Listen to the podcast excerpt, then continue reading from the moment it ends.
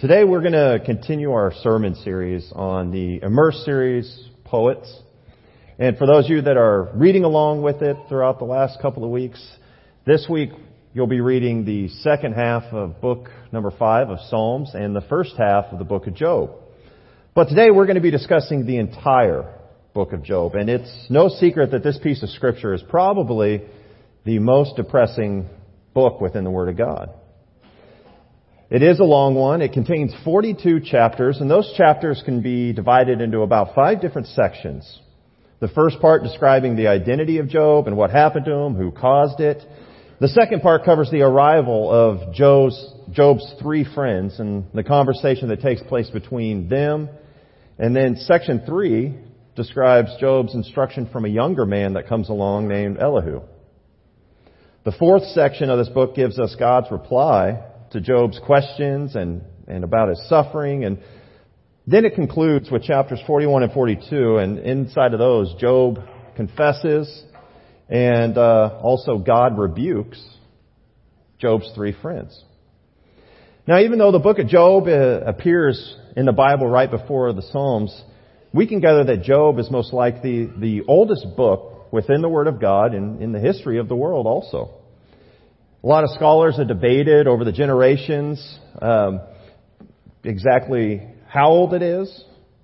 And within these forty-two chapters, we can find support that it definitely is probably the oldest book of the Bible.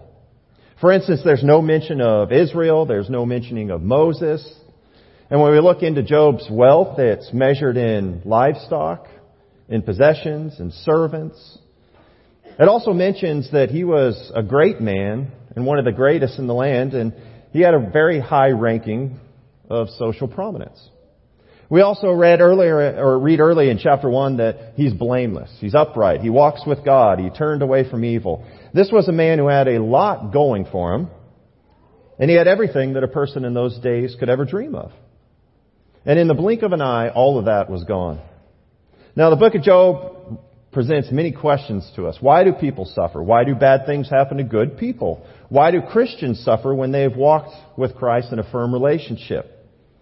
And this book also answers these questions of, does God hear my prayers at all times? And when we're going through struggles, we ask, does God even care right now? And I want to make sure that we understand something as we dive into this piece of scripture, because you have to have a particular view of God if you have a problem with suffering. And when I say problem, it's not necessarily that you're going through the suffering, but when you do, it really bothers you. For instance, if you have a belief that God is bad, then there's no problem with suffering because, I mean, He's a bad God, so He will make you suffer, right? But if you believe that God is good, then you have a problem with suffering. If you think God is weak and can't help you out in certain situations, then you don't have a problem with suffering. But if you know that God is the one true God and that He is good and He is in control, in control of everything, then you have a problem with suffering. Sometimes inside the church, we can have a sickness that goes around and claims that God is weak, even within the very church that we're a part of at times. And that He can't do anything in today's world, and it's up to us to fix everything. This is like a family that runs a farm. And there's a grandfather that's very old in age, and he doesn't get around very well. He's still at the top of the, the totem pole. He loves his family, but the children and the grandchildren do all the work. We can view God like that sometimes. And as we go through the book of Job, we see that he believes in a God that is powerful, capable of fixing things, and is loving beyond all measures. That is why Job has a problem while he's enduring this season of struggles and pain and hurt. It causes Job to ask the famous question that we have all asked, why? Why, God? Just before the tragedies begin to strike in Job's life, God hosts a, a meeting with His angels, and Satan shows up, and that's right, even God has staff meetings. And it's then that He calls out, when He has all of His angels together discussing responsibilities, that uh, Satan starts to challenge God. He pokes at a man named Job. He tells God that Job's not really a faithful guy. You've blessed him with so many things during his life. I bet you, God, that if you take away all the things that he has, that he'll curse your name and he'll turn away from the faith. Because you see, Satan has walked on the earth and he's seen what humans are like. And he believes that people only praised God because of what they had in their blessings. He thought that if they had struggles and hardship, then they would turn away from God for sure. Do we see that in today's world at all? You bet we do. We have people that have had rough childhoods, people who have gone through divorce or have a loss. They've lost a loved one. They've been cheated. They've been treated wrong. And because they don't have a perfect family or a life full of riches, they get angry at God. They think that they've sinned. They don't even believe in Him at times. I've been asked a few times in my life how I turn on the news and, and go out into the world and just see that this, what kind of state it's in. When I do that, how do I, how can I be a Christian? How can I even be a pastor? And I had to think about that question. And after a while, it came to me, and the the reason why I'm able to endure hard times and seeing people that are struggling is because I am a Christian. And to the older generation, I want to talk to you right now because this is very specific. You may feel at times that uh, your time serving within the church is gone. You could say, I've been put to pasture. You may have helped out with Sunday school for many years or or, or V B S or, or been in the choir and helped out with the different ministries that we do. And so you think, well, I've served my time. I can sit back and relax now.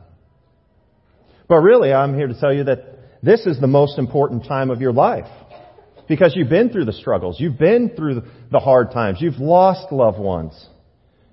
You've been sick. You've seen the sick. And it was your faith that got you through it.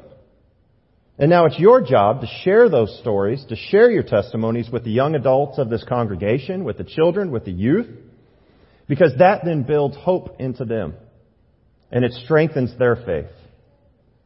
The Bible never, not once, says that we can retire from building disciples. And by not sharing your story and your testimony and your faith and how it helped you, that's like knowing the cure for cancer and not telling anyone.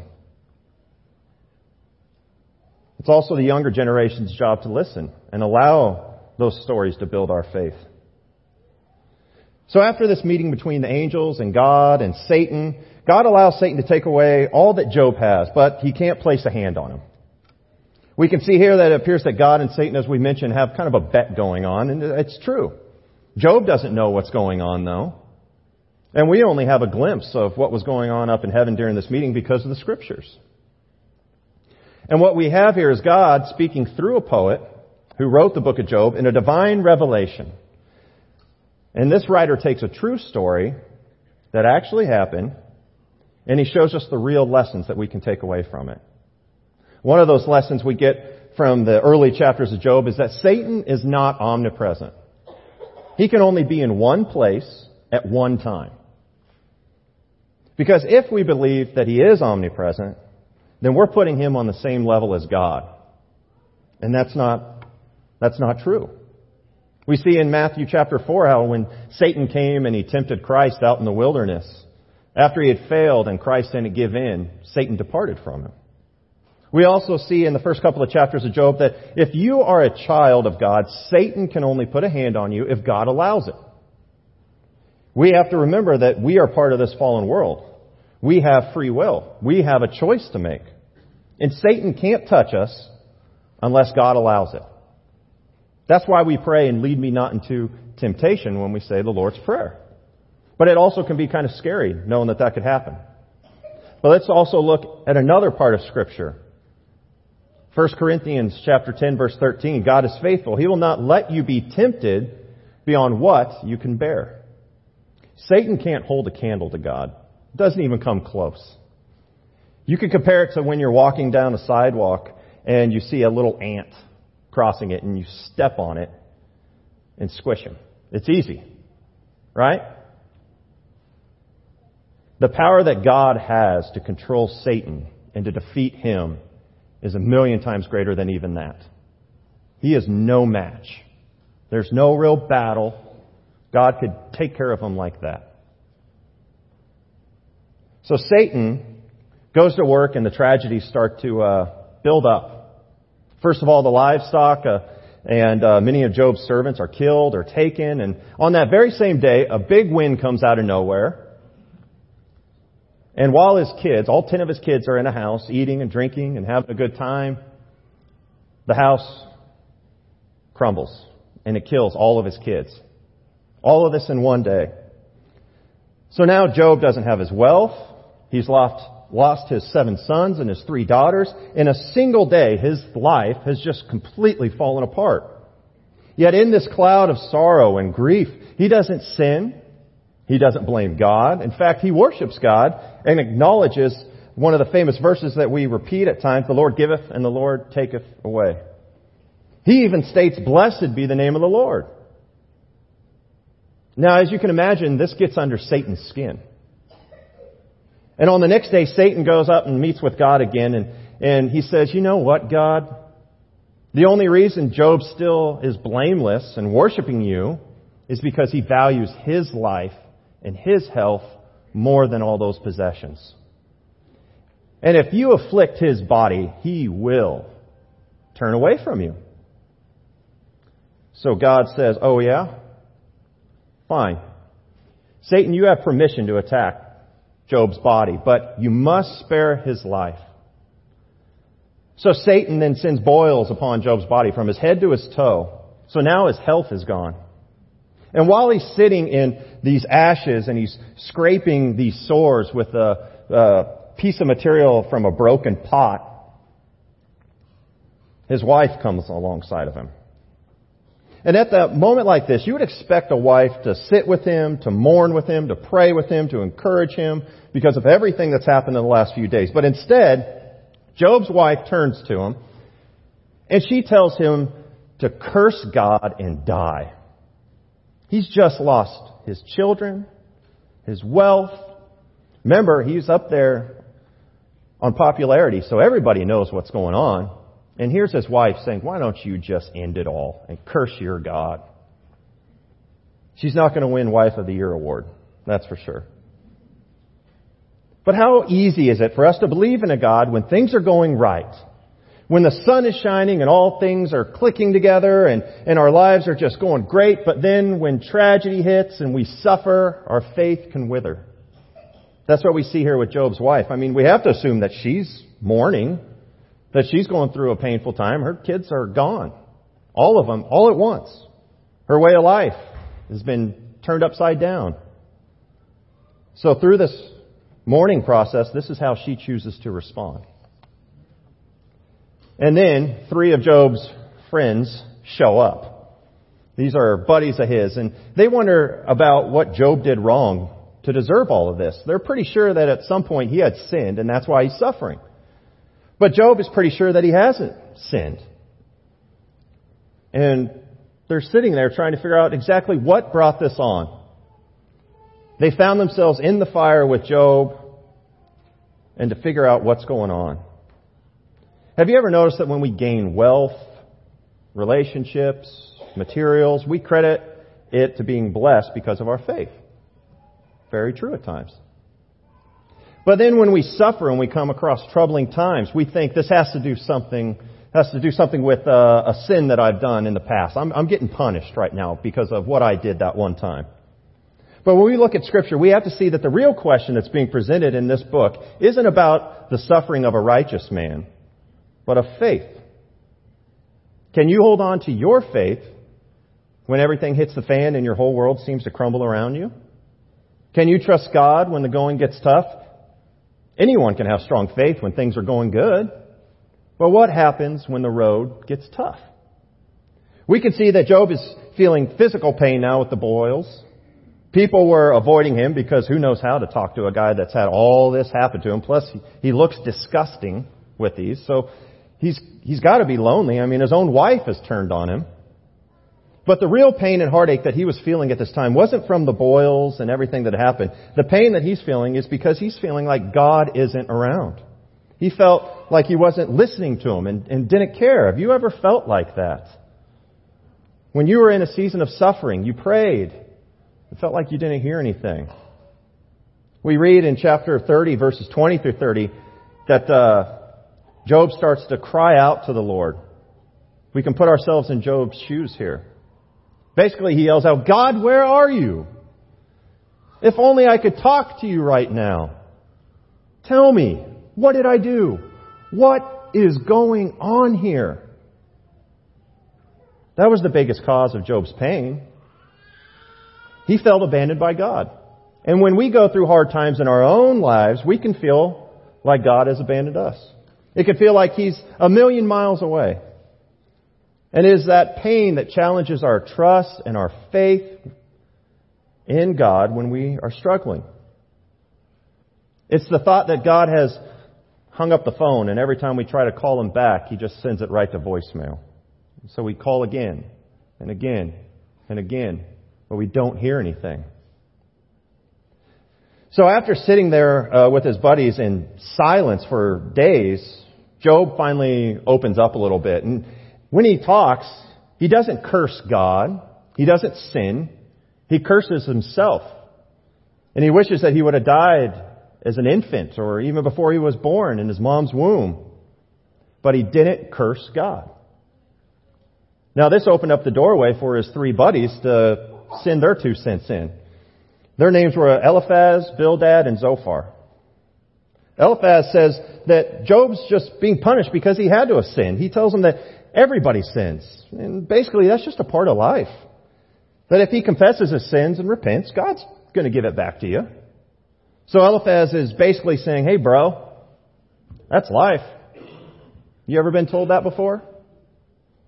But Job then wants to know why he's suffering more than anybody else. I mean, after all, he's an upright guy. Eliphaz then says that God is letting him suffer to make him a better person. Does that sound familiar?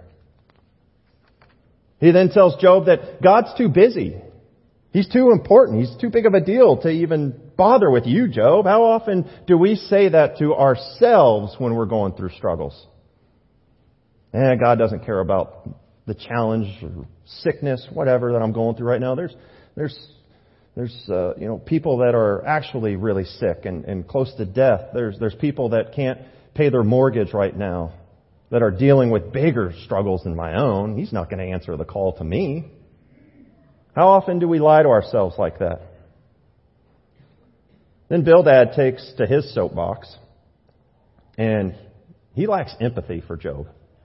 And Bildad says to Job, "Well, if you didn't sin, then your dead children must have sinned." It's harsh, but that's what they say. This guy just lost all ten of his kids, like that. And here's one of his best friends throwing a knife at him, calling out his dead children.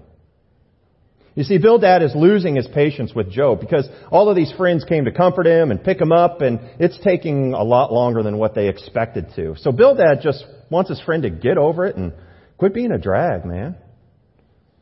It is what it is. Get over it. Because that helps, right? How many times have we said to somebody else or had them say to us, "Just get over it"? He says God is bigger than all of us and in control of everything. Bildad makes us sound like we're just a bunch of puppets on a string. And then the third so-called buddy of Job's tries to take a crack at helping out his old friend.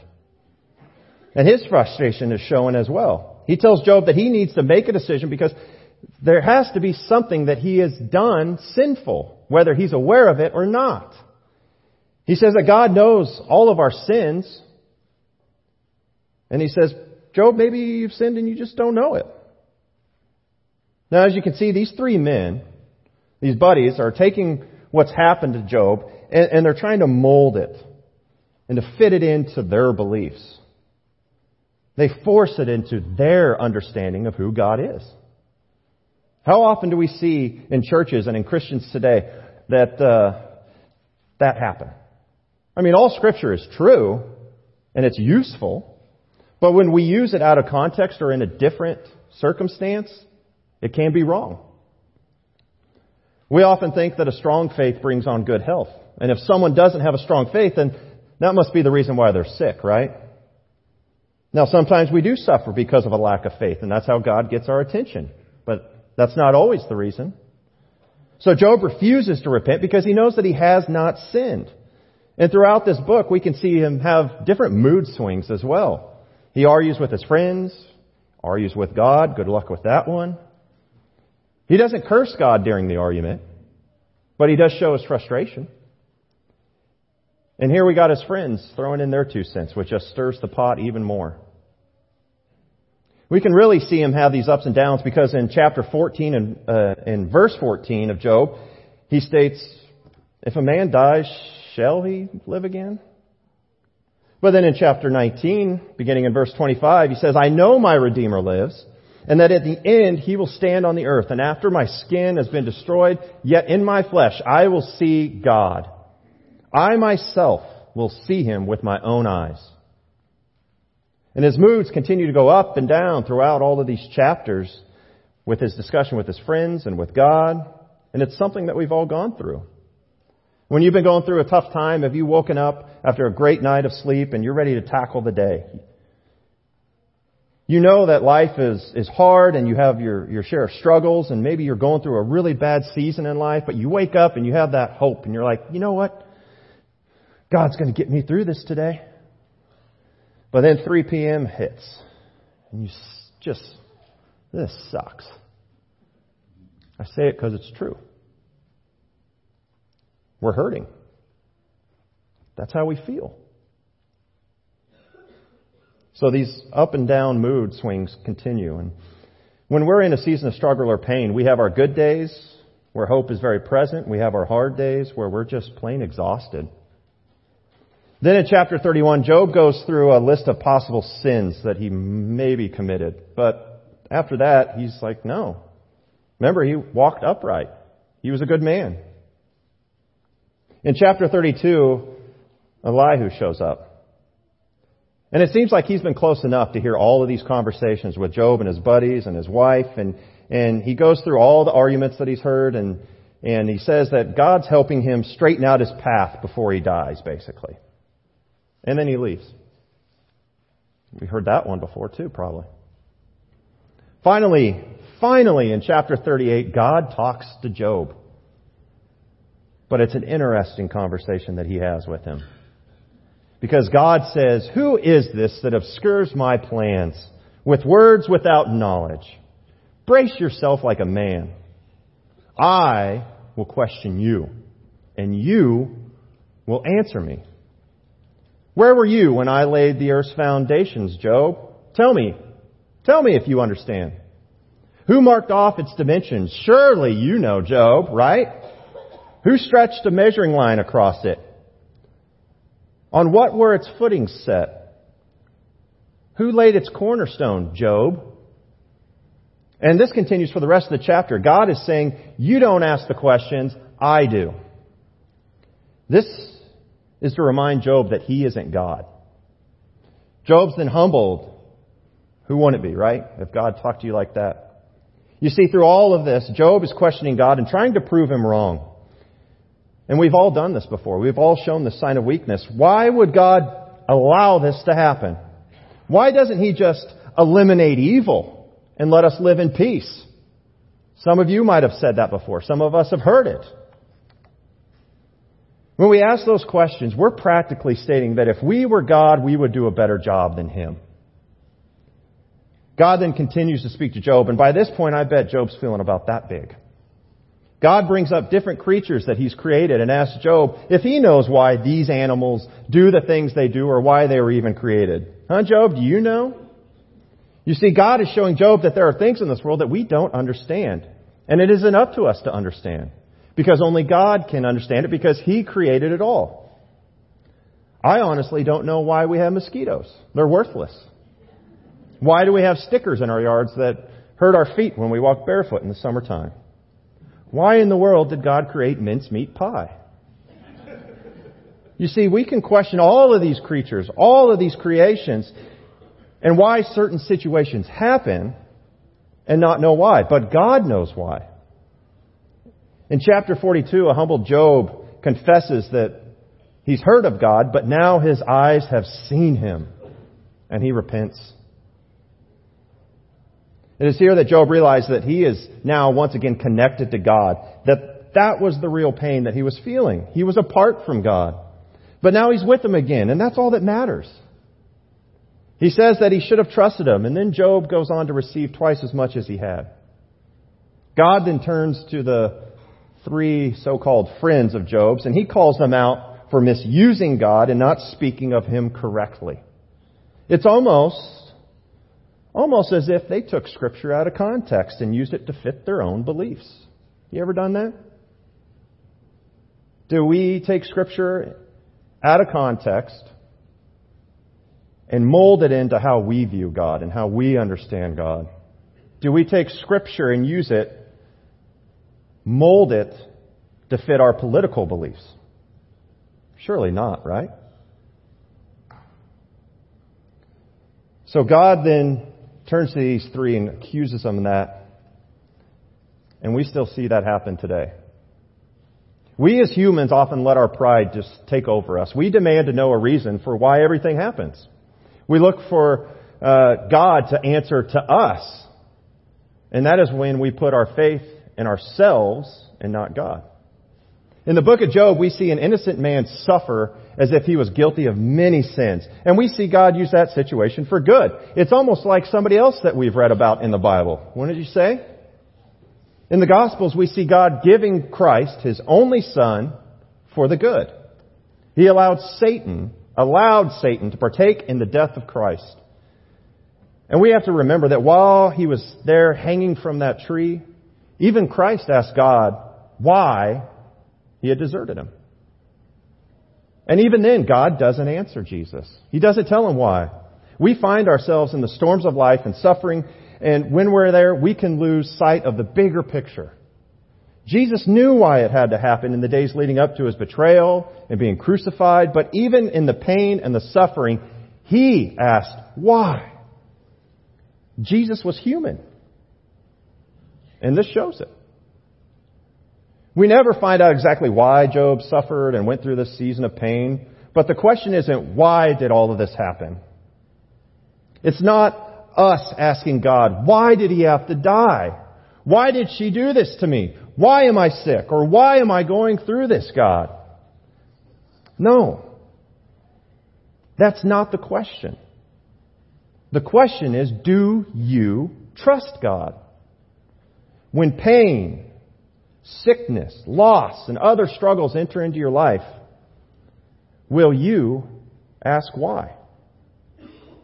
Or will you trust in God and then allow your faith to rise up from the ashes? Amen.